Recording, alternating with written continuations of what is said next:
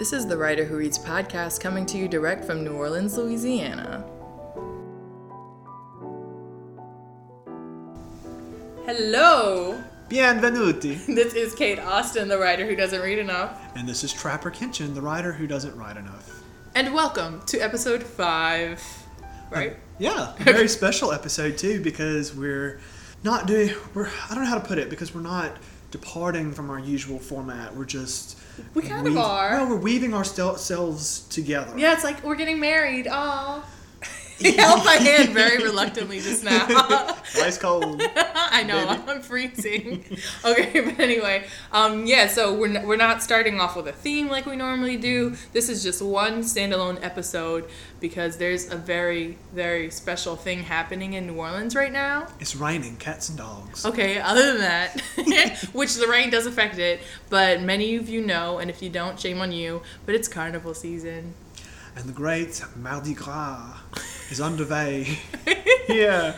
That's a great uh, German accent you have going there. Well, it is Mardi Gras. Yeah, it is Mardi Gras. Today, the first parade is supposed to kick off, and the rain outside is just hilarious. Hilarious. So we decided because we're Louisianans. Yep, and I'm a New Orleanian. she's a New Orleanian, that we would devote this episode in the spirit of carnival season Mm-hmm. to a Louisiana author. yes, a Creole lady. I'm New Orleans lady. Can we sing that for No. like 10 minutes? uh, so, yeah, today we're going to talk about Alice Dunbar Nelson. Who is somebody who I wouldn't say is very near and dear to our hearts, Mm-hmm. but certainly somebody that you and I ha- are cognizant of prior to this episode. And no, the only reason that I'm cognizant of her is because you gave me this wonderful book that she wrote and you inscribed it with the most beautiful note.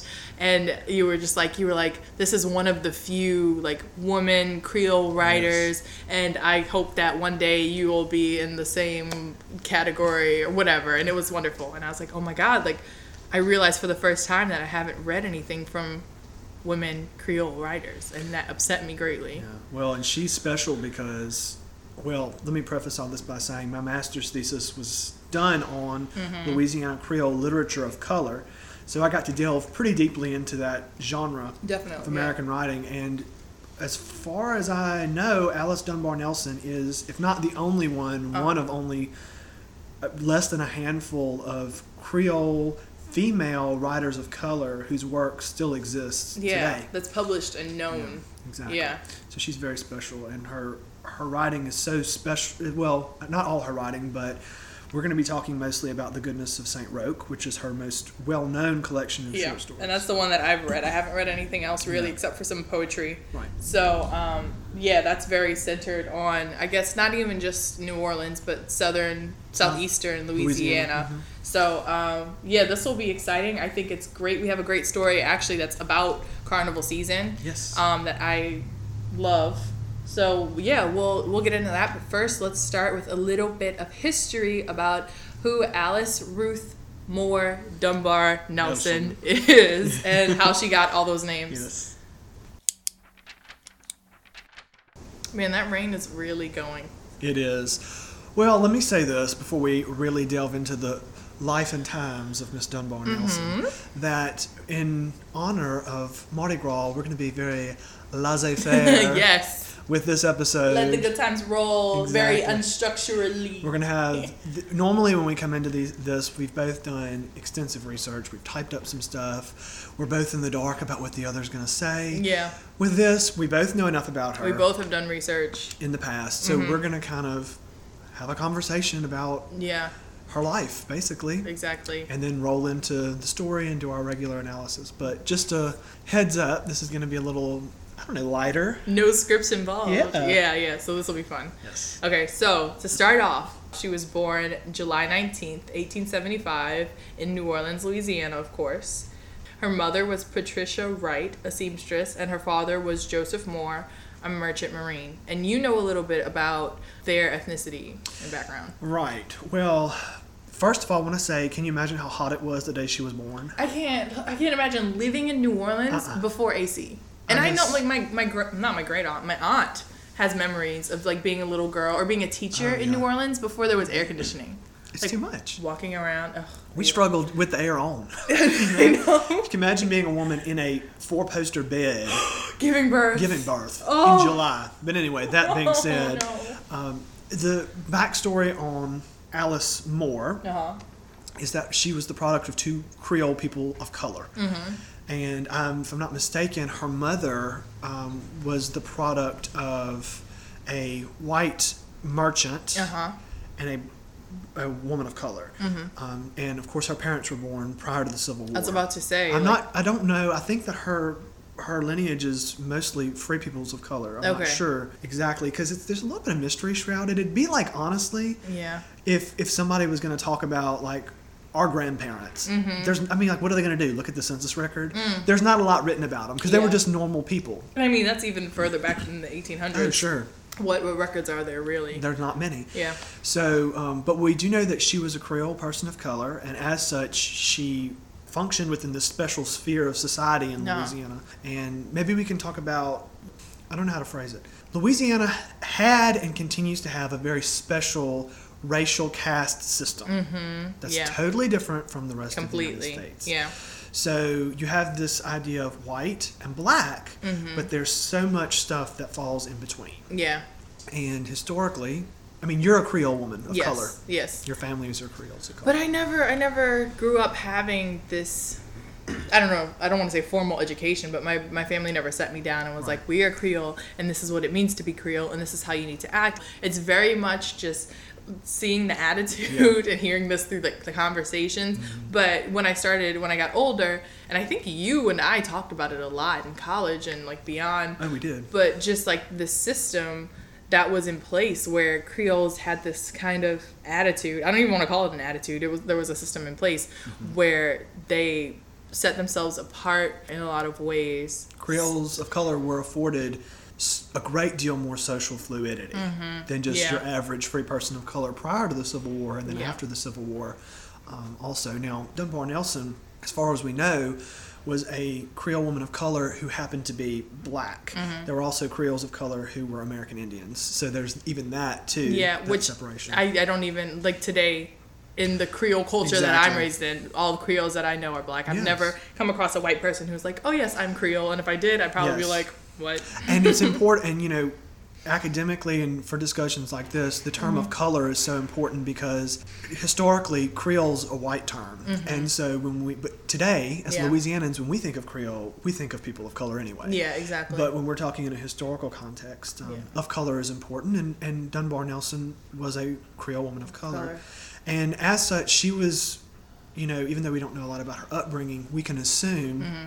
that um, i mean she was afforded a level of respect that maybe was not afforded to would not have been afforded to say if Angelina Weld Grimke, someone we have talked about, yes, Yeah. if she was in Louisiana at the same time as Dunbar Nelson, Mm-hmm. Yeah. she may not have been afforded. But around this time, there was a lot of pressure, and I- maybe I'm getting my years wrong, but I think from my family history, judging when the French left my family, Right. this is around the time where they were being Creoles and everyone in, in Louisiana were being pushed to kind of distance themselves Mm-hmm. from their French roots, from the culture they created, which included that system of the, the caste system. Mm-hmm. So as everything was anglicized, that kind of superiority melted away because you were talking about earlier how the one drop rule is a very English. concept. Yeah, exactly. And it's the concept that American law has been based around historically. Mm-hmm. In the United States, if you've got one drop of African blood, you're technically black. Mm-hmm. Black, yeah. Um, whereas within the French system,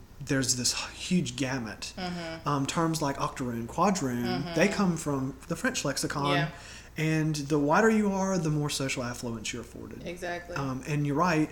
Dunbar Nelson was born in 70, 1875, Mm-hmm. so she was born during the height of the Southern Gilded Age, and Louisiana was being heavily Americanized around that Yeah. time. And there was a lot of pushback. You had a lot of French periodicals spring up in New Orleans and in Natchitoches Wow. and St. Martinsville and stuff Uh-huh. like that. But by the time Dunbar Nelson published The Goodness of St. Rocque in 1899, the inevitability of Louisiana's transformation was so people were so aware of it yeah. that stuff like her writing in a way Became very was important. yes it was you know we talked about Zitkala-Sa in Uh-huh. previous episode Yes. and her writing was an attempt to preserve bits of her culture through the written word Yeah. um, that the same thing's happening with um, with Nelson when she's writing. And by the time I'm trying to figure out my dates here, but roughly around the time World War II started, Uh-huh. the Louisiana Congress um, officially they sort of did away with the legal necessity for all documents to be published in French and English. Wow. So that was the death knell, pretty much. Yeah, well. which Um, is sad because I, I really I wish that I grew up speaking French, Mm-hmm. but at the same time I'm glad that I grow up being like I'm a proud black woman and I happen to have this Creole culture too. I think there's a lot of uh, negativity that was rooted in, in Oh, Creole absolutely superiority at some points. Like we're a black community. And and you know, it's I'm glad you're talking about that because um, Dunbar Nelson was born in New Orleans, was raised in the Creole social sphere. She Mm-hmm. Yes. attended Straight University here in New Orleans, Mm-hmm. which is now defunct. It's a part of Dillard University Dillard, now. which yeah. still exists. Yes. And that's a historically black university. And she started there when she was 15 um, in a teacher training program. Right. So, And I think it's important to talk about okay, so her mother was a seamstress, so she Mm-hmm. worked. Her father was a merchant marine, so he worked. But uh, I think it's important to discuss the fact that he was a merchant marine, the fact that she was able to work as a seamstress is indicative of their social sway. yeah. He but was- you have to wonder if it's like, oh, was she a seamstress just for people of color? Or, I'd or love to know. Yeah. They're- they're- I'd- I'd Because New to know. Orleans is a special place in that there's definitely been just issues with race, of course, and Oh, sure. racism. I mean, here's where the schools were being integrated, and this is where Ruby Bridges was right. famously mm-hmm. yelled at in the streets. So they definitely have their problems, but on a day to day basis, you also see more interaction between black and white people. So. New Orleans historically, I mean, in terms of the American South, Mm-hmm. New Orleans is very special. You were comparing it to where you grew up because it's a small town in Louisiana, Right. and it's very segregated, and everyone seems very segregated. Mhm. comfortable in that way, and it just kind of blew my mind. Well, New Orleans is cordoned off geographically, and, and I think that's why Creole culture kind of blossomed here. Mm-hmm. Um, New Orleans, the greater New Orleans area, is separated from the rest of the state Mm-hmm. to the north by Lakes Maurepas and Pontchartrain, and then it's fundamentally separated um, to the west by rivers, Uh-huh. and then it abuts the Gulf to the east and to the south. Yeah. So f- fundamentally, it's cordoned off. So she and I grew up 45 minutes away from each other. and it's a different world. Totally different. Yeah. Um, but even in New Orleans, like you were saying, Creoles of color were not, I mean, it, they did not interact with white Creoles. So, I mean, even though they had their special sphere, Yeah. they were afforded a little more respect. That did not mean there was a lot of uh, social interaction between the whites, the affluent whites. That's and- true. and That's true.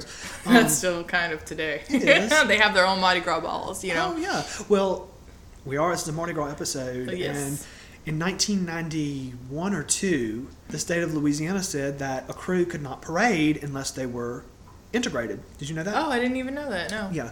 So all the quote unquote ancient krewes, Uh-huh. which are the ones that were old, old, old, they no longer parade. You, I mean, right? Yeah. They just have their balls. Yeah. Um, because they didn't want to.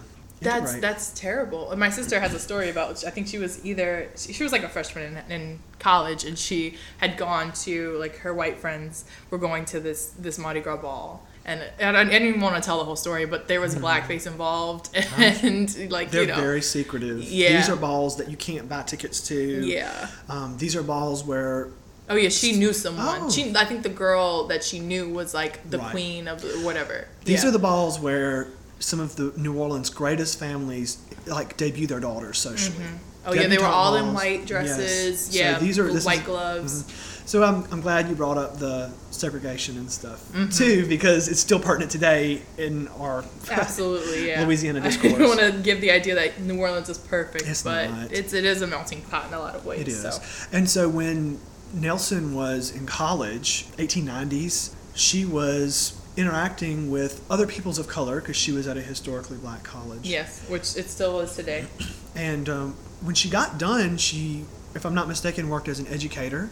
Yes, she was in a New teacher. Orleans. hmm And it, but it wasn't long before she left. She left, and when she left, she did not come back. Mm-hmm. So let's get into when she when she moved away. She never came back to Louisiana after she left. Yeah. okay. And she, when she left, she went to New, New England, the Mid Atlantic part of the United States, and started. I believe when she was twenty, got published. Violets and Other Tales in 1895, and she was just 20 when she published that. Wow. Yeah, and they say that this might be one of the first, and this blows my mind. I don't know, I don't trust my resource for this, but this might be the first collection of short stories published by an African American woman. I maybe could buy it Uh huh. because I'm thinking short stories are kind of a man. I don't. I don't know. I might be talking out of my nose here, but I think that's a fairly modern collections of short yeah, stories. that's true. But she moved to New England, She moved to New England. continued to teach, right? She did continue to teach. Um, now, in 1898, she got married for the first time Two, to Paul Laurence Dunbar, who's very well known. poet. hmm and they met and i thought this was interesting i think they started corresponding in 1896 because he saw Wow. something she had published and he saw her picture and he started writing to her. She was still a girl, because I mean, 21. You're still a young lady at that point. yeah exactly How old was he? i never i never looked it up I feel like he was a great deal older than her. yeah because he was very established too right Yes. And I He had mean, time to be. this is I mean, this is where our hey everybody, we don't know what we're talking about comes in because I'm drawing back to like sophomore year of college with this, Uh-huh. but I want to say Paul Laurence Dunbar. I feel like his writing, Uh-huh. the stuff he produced, had some kind of connection to like Africanism, mm-hmm reconnecting with one's roots. I don't know. Now, like again, it's been a while since i I've haven't studied his ever work. read his stuff but i will But I feel like that's kind of what he. So it's interesting. Uh-huh. I mean, we'd have to do more research Yeah. again.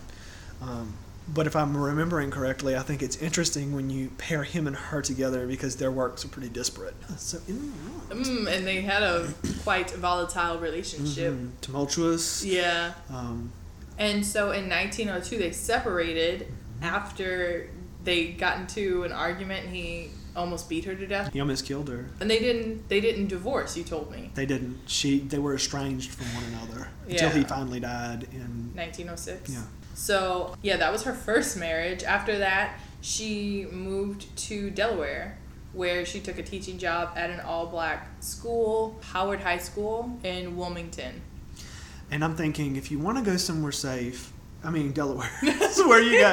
no If one's gonna like- think you're in Delaware. I'm like, and I just think like if you're in trouble, if you're hiding from somebody, just go to Delaware. Just go to Delaware, yeah. so she did. She went to Delaware and she taught, and I, she was still writing, of course. Uh-huh. Um, this is well after the Goodness of Saint Rocque was printed, Mm-hmm. um, and since we're reading from that. That, that collection of short stories, maybe we can talk a little bit about it. She was writing that in a period of time where local color fiction was extremely popular Uh-huh. and especially northern audiences were consuming it at an enormous rate. Local colors, mostly associated with the South, sometimes like the Midwest, Yeah. and it was basically stories that were foreign, Yeah. quote unquote, to uh, northern readership, the people who were super literary and Yeah. somebody a lot of people know about in terms of local color is another Louisiana writer, Kate Chopin, who was Uh-huh. white. Yeah. And so she was writing it around that time, and people would write these things. You're speaking about culturally then, yes. like just the mysticism that surrounds Mysticism. southern At, living. at this point, people were really getting into the whole Moonlight and Magnolia. Okay. Enough time had passed after the Civil War Yeah. that the North was like thinking, we did destroy this culture. uh-huh. And what's left is a remnant, and we want to, it's Explore foreign and strange. Yeah. And so people could get away with things Uh-huh. in their local color fiction. Like Chopin was able to weave sexu- a lot of sexuality in her writing. Really? Overt, covert.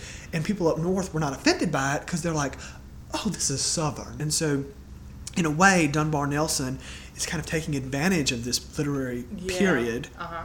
to I don't know. It's hard to say because we don't know if she was thinking, "Man, I've got to get something published. I need some money," Yeah. or if she was thinking, "This would be a really great way for me to convey my culture and actually have people read it." Read it because they're interested in Mhm. it right now. So I don't know what it was, but whatever the reasoning behind it, she rode this wave, Yeah. and uh, people did read the goodness of Saint. Rose. And we were talking about it earlier, and I think we were both very suspicious of, of her motivations for writing The Goodness of St. Rocque because she left and she didn't come back. So you have this book that, this collection of short stories that really honors uh, where she's from and does such a great job at like capturing all of that. but she she didn't come back, and it makes you think how because if I'm away from New Orleans for too long, I start to fall apart.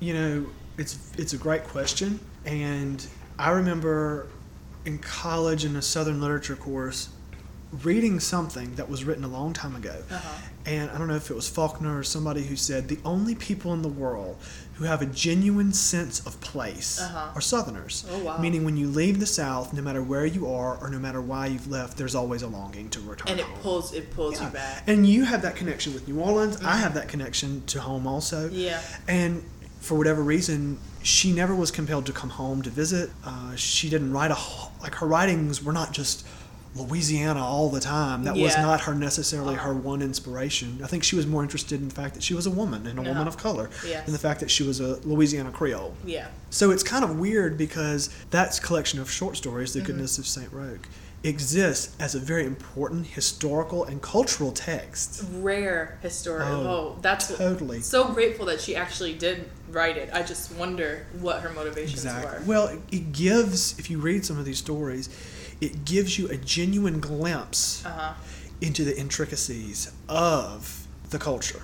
Okay, the difficulties that were going on, the the little details that look nobody else would have been uh, privy to. No, yeah, and it's almost like a, a history a history book for me because there are um, elements of Creole culture that I just never picked up on, and for other things are affirming for me, like things that I grew up hearing and seeing in my Yes. family. I'm like, oh, this isn't just something that my Right. family does. This is a Creole thing, and it connects me to the community even more. So it's great. So it does serve a great function in, Yeah. the, in the same breath. It's kind of strange because if she was so keen on preserving her culture or promoting it and trying to keep it from becoming extinct, Mm-hmm. why is the goodness of Saint Rocque fundamentally like what exists of her great Creole, you know, Yeah, just the only literary thing. works? So it's interesting and interesting, interesting, interesting, interesting. I interesting. know you I'm said sorry. it. I, I do it too. But oh, I do. I want to get to the part that I think we're gonna be guilty. I'm doing air quotes of this for the rest of time. But I want to talk about what she got up to in Delaware. You know, I don't know if you and I just have a proclivity for this or if we're magnetically, things are drawn to us. It seems like we only come across queer writers. Yes, And and, I'm and, we uh, when we both were doing research, we knew that there was like a whisper that she might have had like a same sex relationship. It was in the farthest corner of my mind. Yeah, Not and even. like not readily available, but I had to go Google her name Yeah. with like lesbian behind it, and then bam, here we go. When she was teaching at Howard High School, she entered into a same-sex relationship with its principal, Ooh, which is the boss. yes, Edwina Kruse, and it was a long-term relationship. Um, I don't know how long, but she married again in 1910. So you have between like somewhere in maybe 1902 Okay. between 1910. So that is a pretty long relationship, longer than anyone I've ever had. Yeah. So Wow. that had to be pretty serious. She had to have like you know, she wasn't like playing around. You know, we don't know anything about people's personal feelings. Mm-hmm. We can look back and say, this is the historical context. Yeah. Like, we know they had these relationships. Exactly. This is what they wrote. Was she bisexual? Was she a lesbian? These are things we don't know. But she has this relationship with another woman. Yes. And then she gets married to her second husband. And talk a little bit about him because I have some thoughts. Yeah, because you were saying that you couldn't find much on him, I and couldn't. I didn't find too much. So in 1910, she married Henry Arthur Callis, and he was a teacher. And at this point, we did the math probably badly, um, but she was like 35, Yeah. and he was 12 years younger than her. So was 23. So yeah, she married a 23 year old man who was. I mean, the marriage only lasted about a year. So I I question this. Uh huh. This savors to me of a marriage of convenience. Yes. Did someone get wind of her and the principal? Did she would could was she going to lose her job? Was Yeah. the principal going to lose her job? Were they being threatened? For her to have married a 23 year old man, for the marriage to have lasted less than a year, Yeah. she's got her first husband's last name Uh-huh. and her last husband's last names attached to one another. But this Uh-huh. Callis man, He doesn't get the last No. name. Oh. So I just am wondering if this was some kind of special relationship to cover up. Maybe I don't know. I think my first question was: Was he an American citizen? like, who knows? Would, was was some- he a gay man? No one knows. Nobody knows. Yeah, but All- coming off the heels of that relation, that long relationship with um, Edwina Kruse, you, you wonder what this second marriage was. if it was just to cover up, Yeah. kind of smoke and mirrors. Hey, we're not really doing anything bad here because Yeah. I've got this little husband. I, we don't know. And how do we know about Edwina Kruse? Like, I know there's probably letters, Sure. but was this something that was publicly known? Was it a little bit more okay because she was in New England? Like, why? uh, Why do we? This goes this? right back to episode three. when We're talking about Natalie Clifford Barney, who was born a year after Mm. Yeah. Dunbar Nelson. Uh huh. um, we kept saying Barney lived in Paris. Mm-hmm. She was a wealthy woman. She got to be an out and proud lesbian. She Yeah. got to have these wicked relationships constantly. You know, here we have a woman who's living in Delaware, Uh-huh. same period of time, not wealthy, Yeah. a woman of color. So it kind of She wouldn't yeah. like using my argument in that episode that it would be easier for Natalie Clifford Barney to live out loud. It would, Versus this woman. yeah, versus this woman who probably needed to keep her job Yeah. and couldn't be her 100% true self. But I mean, she got married three times to men, so maybe. Exactly. Well, that being said, what's the alternative? I mean, I guess she could have done pull the Willa Cather and never married. Yeah. But I mean, if you're thinking about security, I mean, buying a house as a as a woman was difficult Oh. back then. So I mean, she wasn't making tons of money from her writings. Exactly. So maybe maybe it was of convenience, but I mean, she spent a long time being married. I mean, She her did. third marriage was in 1916, and she married an African American journalist, Robert Nelson. He They- kind of knew about her extramarital lesbian affairs. Like she kept she kept going on with them even when she was married. So she had relationships with a journalist, Faye Jackson Robinson, and an artist, Helene London. Which these are the ones that we know about. Right. There were probably more. There's no telling. Yeah, exactly. So, but whatever was going on in their private life, they did wind up relocating to Washington D.C. Yes. She and um, Nelson did. Yeah. But she was writing at this time she was attempting to write professionally in a journalistic capacity. And she was kind of forced to. In 1920, she was fired from her teaching job because of, and this is what I, I laughed about, but it was like angry laughter um, about her increasing political activism, which included women's suffrage, anti lynching, and peace advocacy. Could Tho- you imagine? well those are really controversial yeah, really topics. controversial. so I can Women see, should vote. Don't lynch my Oh. people, and um, Don't be go to war? peaceful. Yeah. Like- well i can see why they fired her for that Oh yeah, of so i can't criticize it's That's amazing Intense sarcasm just now. I don't think it was that she was saying anything at work. Even I think it was because she was Oh. being published. see that harkens back to Kala Shah who got fired Yeah. which that's a little different I mean, I, I told you this earlier. Yeah. Like, it, she was working at an assimilationist school, and she was writing anti-assimilationist things. So I can almost even understand that more. she was fighting the good fight, but yes yeah. So, but this is just like, oh, my employer doesn't want me to advocate for peace. Okay. well shucks Yeah. So she got fired, and Yeah. I guess figured, you know what? I have political convictions. I'm a published author. Why not become a journalist? I'm married. Like, there's more income Mm-hmm. Exactly. coming in. I can Right. invest in this. But she did not find success. Not at least success, not yeah. in our modern. Like she struggled a lot with getting published. Um, she wrote for one African Methodist Episcopal uh, publication. She wrote for several newspapers. Um, I think that were geared towards the African American community, but she kept running into issues with being paid for the work Wow. and for getting credit for the work. Oh, that would drive me crazy. Right. So she kept bumping into stuff, and at one point she lamented and said, like, my pen is cursed. I can't earn a living by Oh, it. Yeah. Um, so I think she was frustrated, and it is frustrating when you're a writer and you feel that you have something to say, Yeah. and it's not being said, or it's being said with somebody else's name. Uh, Yeah, no. not, you know. So I think it was tough for her.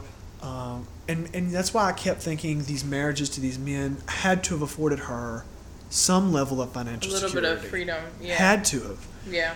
She was limited. I mean, like her mother, she didn't have a lot of choices. But this is the time, and oh, I forgot to mention this before. The Black um, Southern migration. No, it wasn't just Southern. The, the, I think it's called the Black migration, Mm-hmm. where everyone was kind of moving to New England and moving specifically to New York, and the Harlem Renaissance was in full swing. Yeah. So I mean, I guess it would be a little bit more romantic to pick up and go and kind of have this. Probably so. You know, I, it would be easier to leave teaching. I think.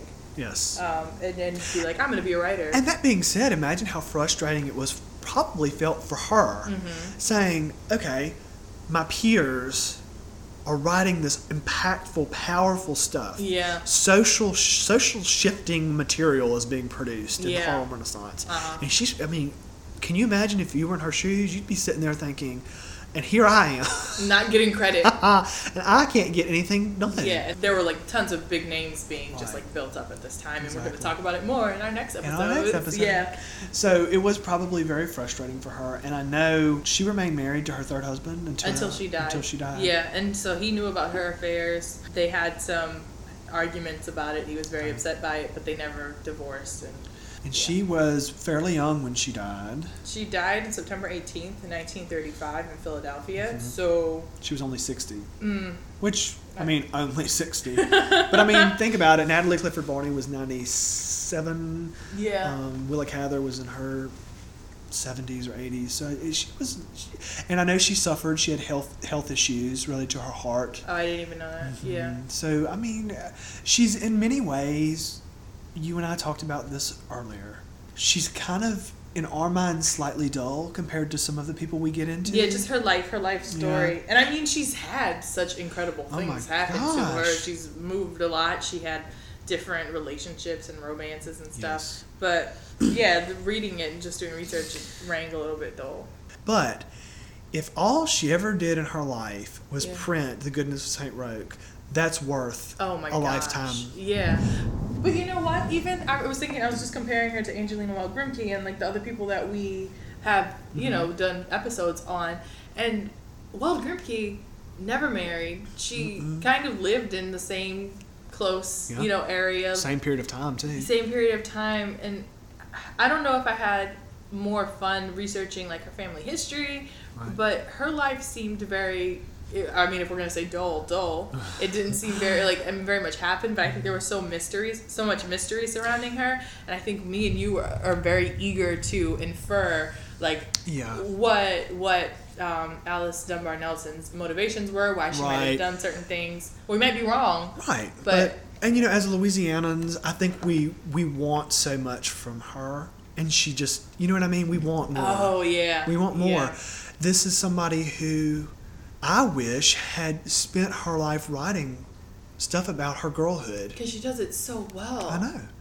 And it's material that nobody else bothered. Look, there were plenty of white Louisianans writing around the same time as her, white women in Louisiana Mm-hmm. Yeah. writing about Creole culture. But for them, it was viewing it through an anthropological lens. This is Dunbar Nelson Which is this. frustrating. I don't. I don't want a white person's interpretation Uh, of, of you're- um, black Creoles. Right, you're protective of that. Yeah. And there were there were black Creole men who were writing things, Uh-huh. but they weren't mostly they weren't bothering with the courtship rituals. No. With the female And aspects you think of of Creolism. yeah, and what's available to you know women Yes. at this time. I want to know, and I want to know how that affected them because I know how I would feel if my only Exactly. option was to get married, or my only option. I think I'm going a little bit too far back. Um, was to go to a ball and become the mistress, lifelong That was mistress happening- look. of a white man with a wife. Octoroon and quadroon balls were happening in Louisiana until the 1920s and 30s. Oh my gosh! I mean that. Uh, look, for all I know, they still take place.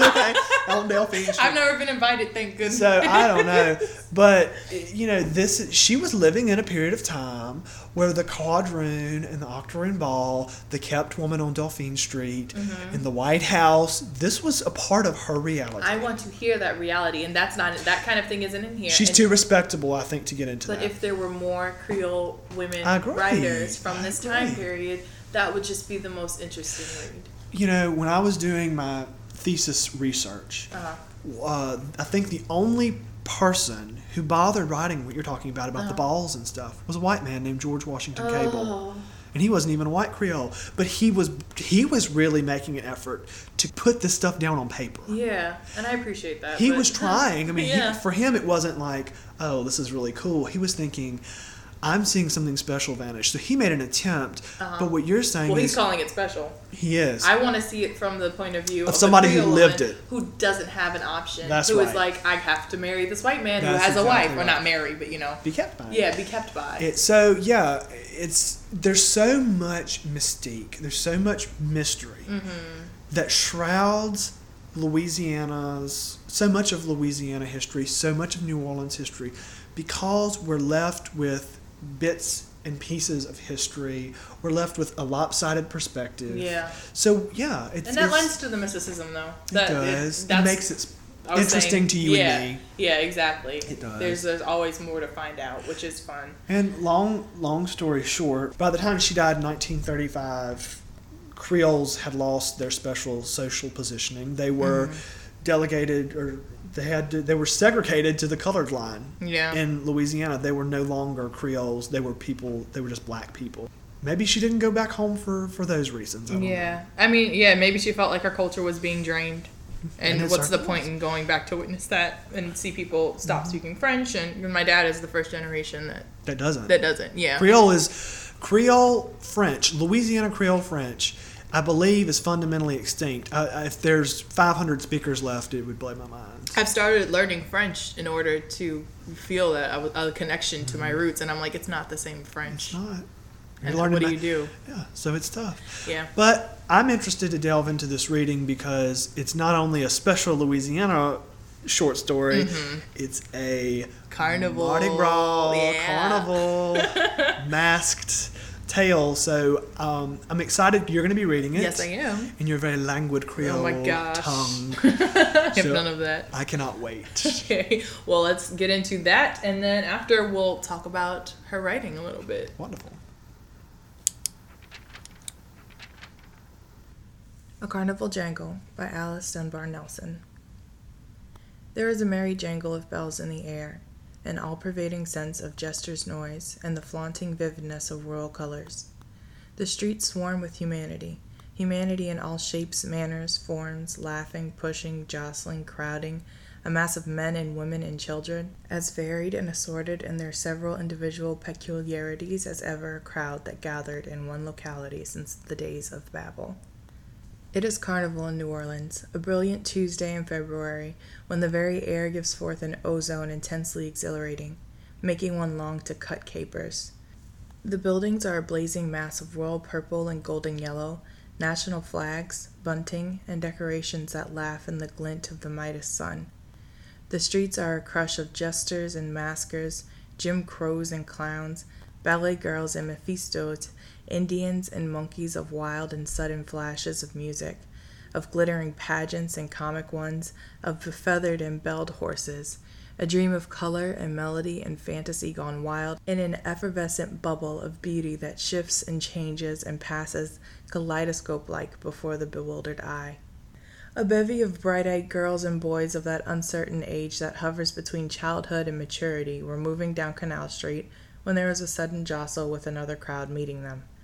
For a minute there was a deafening clamor of shouts and laughter, cracking of the whips which all maskers carry, a jingle and clatter of carnival bells, and the masked and unmasked extricated themselves and moved from each other's paths.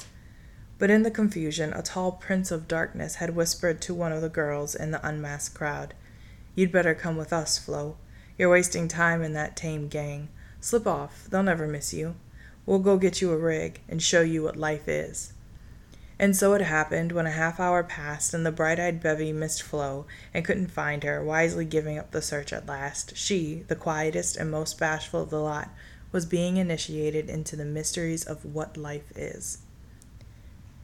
Down Bourbon Street and on Toulouse and St. Peter's Streets, there are quaint little old world places where one may be disguised effectually for a tiny consideration. Thither, guided by the shapely Mephisto and guarded by the team of jockeys and ballet girls, tripped Flo. Into one of the lowest ceilinged, dingiest, and most ancient looking of the shops they stepped. A disguise for the demoiselle, announced Mephisto to the woman who met them. She was small and wizened and old, with yellow, flabby jaws, a neck like the throat of an alligator, and straight white hair that stood from her head uncannily stiff. But the demoiselle wishes to appear a boy, un petit garçon? she inquired, gazing eagerly at Flo's long, slender frame. Her voice was old and thin, like the high quavering of an imperfect tuning fork, and her eyes were sharp as talons in their grasping glance. Mademoiselle does not wish such a costume, gruffly responded Mephisto. Ma foi, there is no other, said the ancient, shrugging her shoulders. But one is left now. Mademoiselle would make a fine troubadour. Flo, said Mephisto, it's a daredevil scheme. Try it. No one will ever know it but us, and we'll die before we tell. Besides, we must. It's late, and you couldn't find your crowd.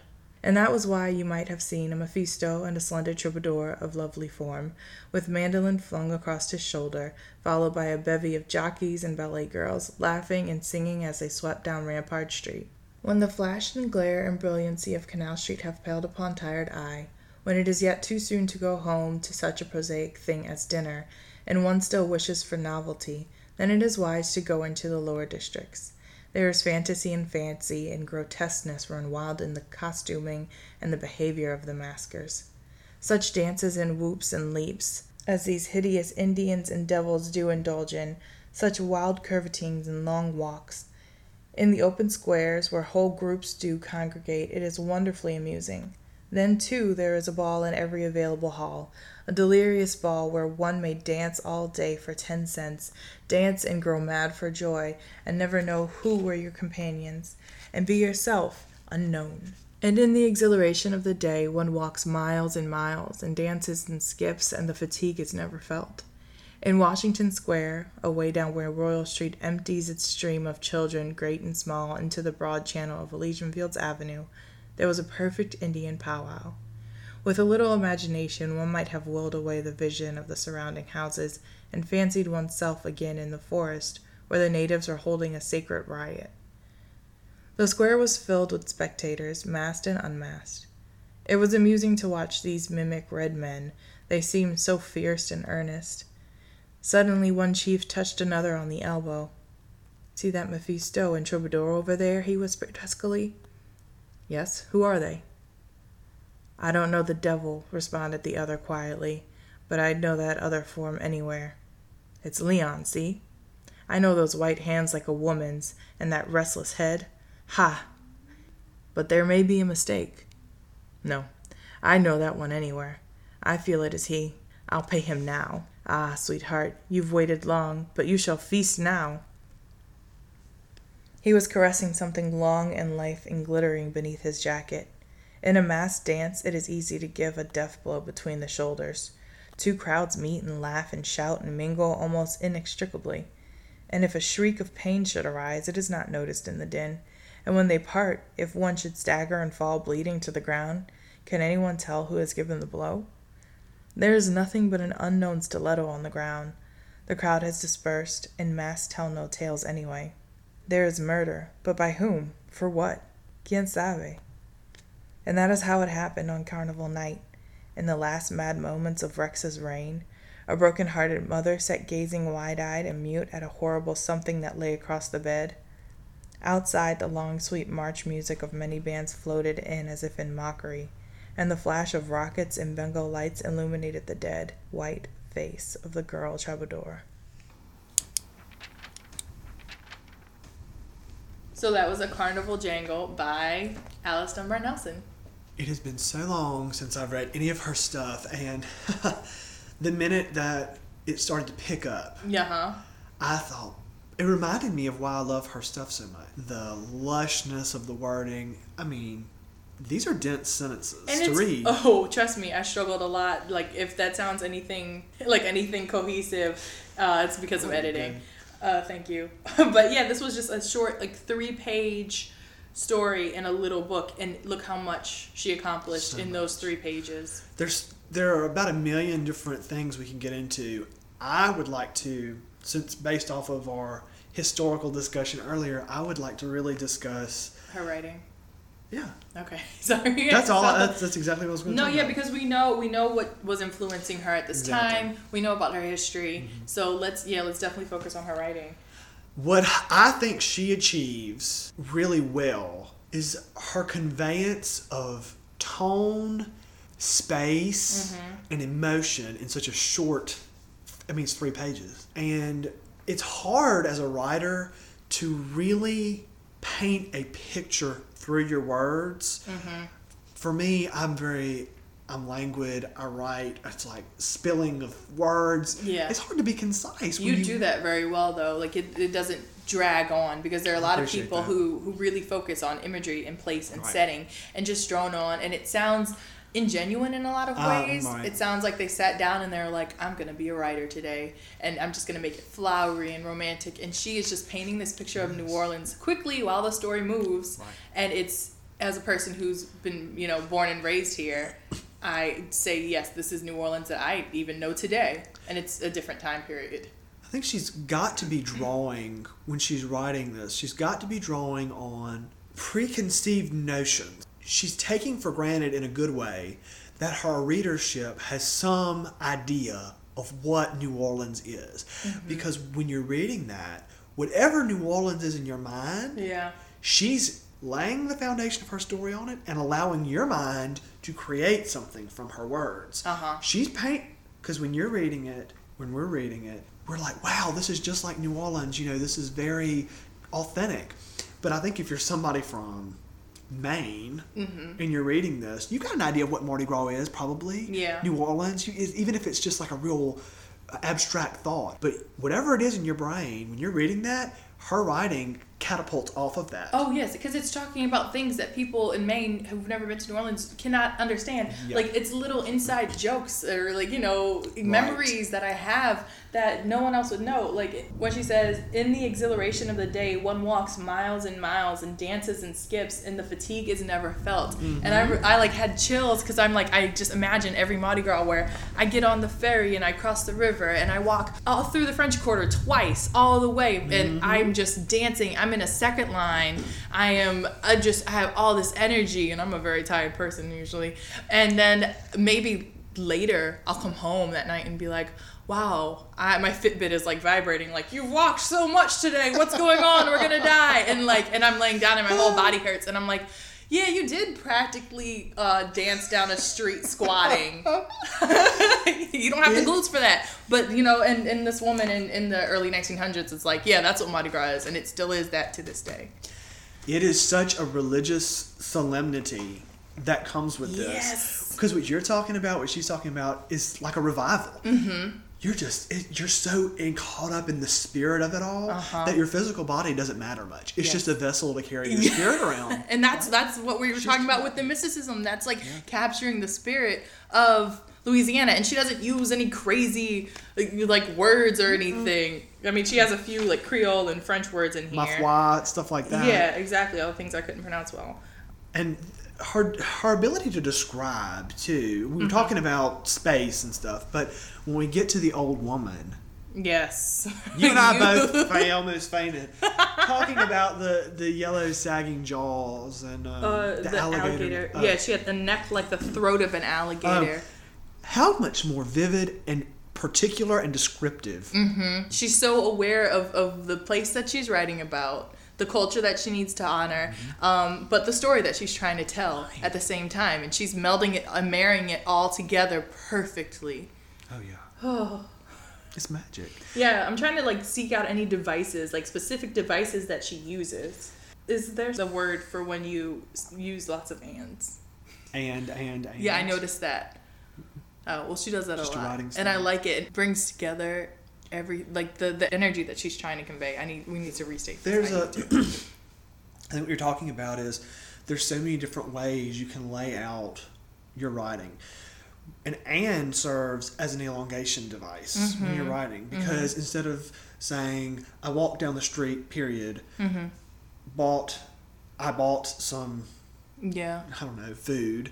You can say I walked down the street and I bought some food. It affects cadence. Yes. and it affects the way it is read in terms of like breath and your mind processing the materials. It, it almost seems like abundance in a lot of ways, especially when she's talking. She's describing this and she's ex- describing this place. It's it's an elongation, but it's also like a stacking in my head. It's like and this and this and this, and I'm full and I'm abundant, and mm-hmm. this is Mardi Gras and it's Carnival, and I'm excess. Yes, There exactly, and that's all I want. And I, when I'm talking about the language that she's using here, I think that that's very important to the theme of the story. I agree. And I want to talk about this, pertinent as it may be. Her stories in general tend to be very sensational in their endings. She's not somebody who has the subtle, quiet, like, and it all is wrapped up in a neat Uh-huh. little bow. Here you've got this girl she's murdered because of mistaken identity. Yes. And after you got done reading, something I'd never thought about after reading this short story is what what the old lady who's doing the costumes. What did she know about what's going on here? Uh-huh. Oh, we only have this one troubadour costume, Yeah. What What are the odds of that? and her talon-like eyes. The, Huh. There's something. Oh, the thought of an alligator, which is like a Predator. predator. Oh my! What did she know about But that? I mean, that goes less from like I I want this girl dead to more of like maybe something like dark and sinister and I don't know mystical in its own way. You know, Right. Like this is an That old lady- character. I agree. The old lady is established. I think she's. A, I would say she's a New Orleans archetype. Mm, yeah. Not just in literature, but in like American consciousness. Yeah. The mysterious soothsayer, prophetess. in the dark, dingy, dingy, yeah, dingy shop. exactly. Yeah. So, I think she serves an interesting purpose, even if she's not trying to say get this girl killed. Yeah. Maybe she's the controller of destiny. Maybe that's the device that's being used here. Mm, yeah. This mystic that this has to happen.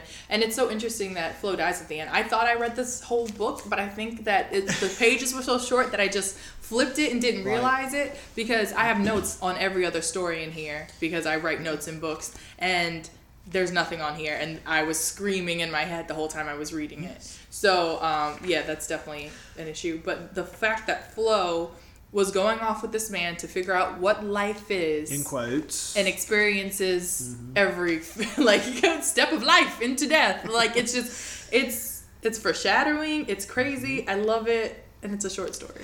Exactly. You said it right then when you said every step of life until death. Mm-hmm. She lived a lifetime in an evening, and this is somebody who, based off of what the writers putting into the story, didn't live much. No. Quiet, reserved. Yeah. girl. And there's so much sexual connotation that Oh, goes yeah. into this. Uh-huh. The meaning of life. Just him whispering in her ear, "Leave your friends and come with me." Exactly right. Instantly, I'm like, "Oh, this is some kind of romance or danger." Right. yeah. So there's there's some interpretable stuff going on. We don't know, you know, uh, maybe this was meant to be a little bit sexual, maybe not. Uh-huh. Um, I, think, it's- Mardi Gras and Carnival in general. Oh. It's when you you know do things that you No might not normally barred. do. Although like locals aren't going around flashing anyone. That's all. Right. That's all tourists. But That is a disclaimer. and also a promotional device from us to the city of New Orleans. Yeah, like, also- guys, it's not that. but also like don't come here and show your tits. Yeah. The locals don't like it. no. Too many Catholics lurking around for that. Well, my New Orleans Catholics are a special brand of Catholics. I also, maybe if we have a chance, I, I would like to talk about race here. Dunbar Nelson, we talked about this in advance. Mm-hmm. and I just realized with the point you made earlier, no indication of race. So She please say that again because that is wonderful. when you get into her stuff and you get into the goodness of Saint Rocque, and I mean it's been a while since I've read every story in it. Mm-hmm. Dunbar Nelson does not bother with saying specifically, "This is a black person. This Mm-hmm. is a white person." Yeah. You're left to interpret, and I think that's important Mm-hmm. because we're going back to the discussion we had earlier of the Louis, of the Louisiana French caste system, where the colors are myriad. Uh-huh. So she drops hints. The old woman's yellow. Mm-hmm. Okay, so we're supposed to infer that this is a person of color. Mm-hmm. But in the same breath, she describes Flo's hand as white. I don't think that She's necessarily. I don't think that she's meant to be white. I think she's a light skinned Exactly. black person. And that's with the beauty of Dunbar Nelson's work. Uh huh. If if you read The Goodness of Saint Rocque, the Mm-hmm. title story, those it's it's about Creoles of color. Yeah. there are blonde Creoles of color with blue eyes. Red haired Creoles Red of color. hair My dad used to have red See? hair. Yeah. It's about the richness of color, Yeah. of color, variation. and how it, it's it's it's so special culturally. special but irrelevant in a lot of ways It if she doesn't have to point it out. But com- coming from a writing uh, perspective, I feel like I should, and I'm sure she could do this fine. But why waste time and space stating the color of this person? Uh, you know what I mean? When it's not that important to the end of the story. no, exactly. What does it matter if she's a white girl or a Creole woman of color? Yeah. The bottom line is, we're all wrapped up in her experience at a at carnival. Mm-hmm. Yeah. And her death. So I think, I think that it's it's special because we're this is a work by a black woman. Uh huh. Okay. Creole woman. Mm-hmm. A Creole woman of color, and she's letting us as readers glean from Uh-huh. her work. Yeah. That's special, and not a lot of people do that. No. Because so much, you know, everybody says when you're reading something, American literature, and the race is not specified, it's we're supposed to believe it's white. Mm-hmm. Oh yeah, it just defaults to white. So she's doing something here that's special. She's not bothering to delineate race, Uh-huh. but she doesn't. I, but there's no reason for us to believe these are whites Yeah, in any of the there's stories. something injected into every ounce of her story that screams Creole, or not even even the story. There's another story in here. What's it called with the um, German woman? Tony's the- wife. Tony's wife. That story is she points out in those stories like the woman is German and the man is Italian, Mm-hmm. and that speaks more about New Orleans to me than Creole culture. But there's still something vaguely Creole about that story. I can't I can't grasp it. we can't you know we can't underestimate the fact that as authors we view the world as individual human beings we view the world through a special lens you and i don't see things the same way. Yeah. perfectly Yeah. we were raised in our uh, you know not even just culturally your family everything defines that Yeah. so i think it's true when you read her work whether it's tony's wife which really Yeah. doesn't have much to do with creole culture or whether it's the goodness of saint rocque Yes. it all comes from a Creole slant of color because that is her. And her perspective alone makes it a Creole story. Because she's writing about a world in which she grew up. Uh huh. And she only understands it Yeah. from a Creole culture, I mean, a Creole perspective of color because that's what she is. That's incredible. that like I can't approach what it's like to be a black woman because Yeah. I've never been a black woman. yeah. But I have my own understanding, whether it is authentic or not, of what maybe it is like Yeah. to be a black woman. Which is why you should always broaden your horizons and read from a diverse base of There authors and writers and poets and everything, which is what we're trying to do here. Yes. And I'm so grateful that we ha- like. I want this to be just our reason why we dive into anything. I agree. I love that the perspective I'm, alone. I'm so proud. You were the one that said, "Hey, it's Mardi Gras. Let's do a Louisiana episode." I'm so proud we got to have this discussion. Uh-huh. She's somebody that is really outside of African American theory and Mm-hmm. literature. She's really forgotten in a way that so many other people aren't. Yeah. Um, we all know who Zora Neale Hurston is. Yep, We all yep. know who Langston Hughes is. Uh-huh. Who's Alice Dunbar Nelson? She's important and she's special. Very important. So I'm so glad that you gave me this book as a thoughtful, thoughtful gift, and that you introduced me to her. And I'm a little bit ashamed that I didn't know more about her before. Don't but be. yeah, this was a really, really good choice, and I credit both of us for it. So we worked together on this episode. Mm-hmm. I would encourage anybody listening who enjoyed her work to get into. more. She's in the public domain. Feel free to look her up, Yes. and it would. I think it would behoove anybody to do some research on Louisiana Creole authors of color. Mm-hmm. See, and if you find stuff. more, tell us about them because Oh, yeah. it doesn't seem like there are that many. Yeah, I, I was telling her when I was doing my thesis research, there are a lot of men out there who wrote, but when you're doing research, the people who are scholars who study this stuff, they're up front and they say, this stuff has been lost. The Mm-hmm. Yeah. French periodicals, when they disappeared, they don't. We don't know anymore. And they weren't translated into Not English. Mm-hmm. yes, plays, operas that were written by Creoles of color Yeah. Have been literally lost Wow. to time and space. We will never have them again. Yeah. There's some works that exist in French that are popular in France Yeah. that we still don't have in America that nobody's bothered to translate. But I think if over time, when we broaden the idea of what the American literary canon is when, Yeah. we, when we reach beyond New England, when we reach beyond English, mm-hmm. Then we can expand our national literary Mm-hmm. There's horizon. so much there that's just not being recognized. Like we were talking when we did the College Shots episode, how little Native American fiction or nonfiction or whatever is like not on our radar. It's there. We just have to go find it. That's right. So it's up to us, um, and by us I mean everybody, Mm-hmm. Yeah, me, you, and everybody listening. to do our due diligence. And bring it into the mainstream. That's right. Yes. Well, I'm super pleased with how this went. I don't think it could have gone better. Yeah, and I don't know if you all noticed, but this sound probably sounds a lot better than the last two episodes. and uh, since it was my mistake, I'm gonna let Trapper explain to you what happened. Well, we recorded our last two episodes In one night. in one night, and when Kate got to editing, she compiled everything and she said, All right, Trapper, here, I'm sending it to you. Tell me what you think. I was listening to my car and I said, My gosh, I can't make out what I'm saying. and, I, and, and you got to understand, Kate is very conscious of the quality of our work, so Yeah. she's got me sitting right in front of the microphone every time. Yep. And we kept saying, Why is Trapper so quiet? her voice is resonating and all this. Uh-huh. And I'm like, look, I'm not somebody who's meek and silent. I'm like, is there something physically wrong here? Well, God bless Kate. Today we figured out what was wrong. Our microphone was not working last Wasn't time, connecting to the computer, Yes. and we were recording through the built-in microphone on a Mac. which was angled directly at her head. Yes, which was why Opposite of me. it's so loud.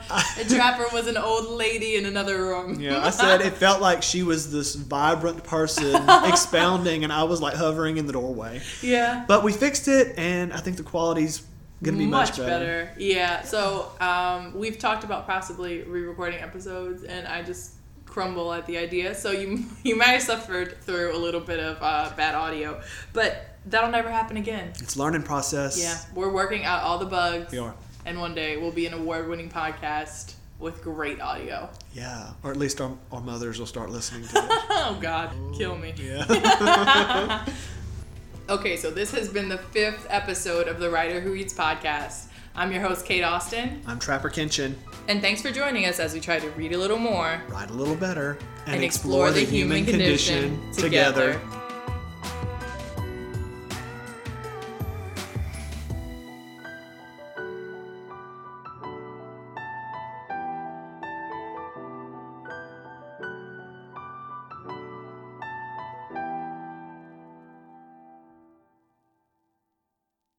R.I.P. Heather.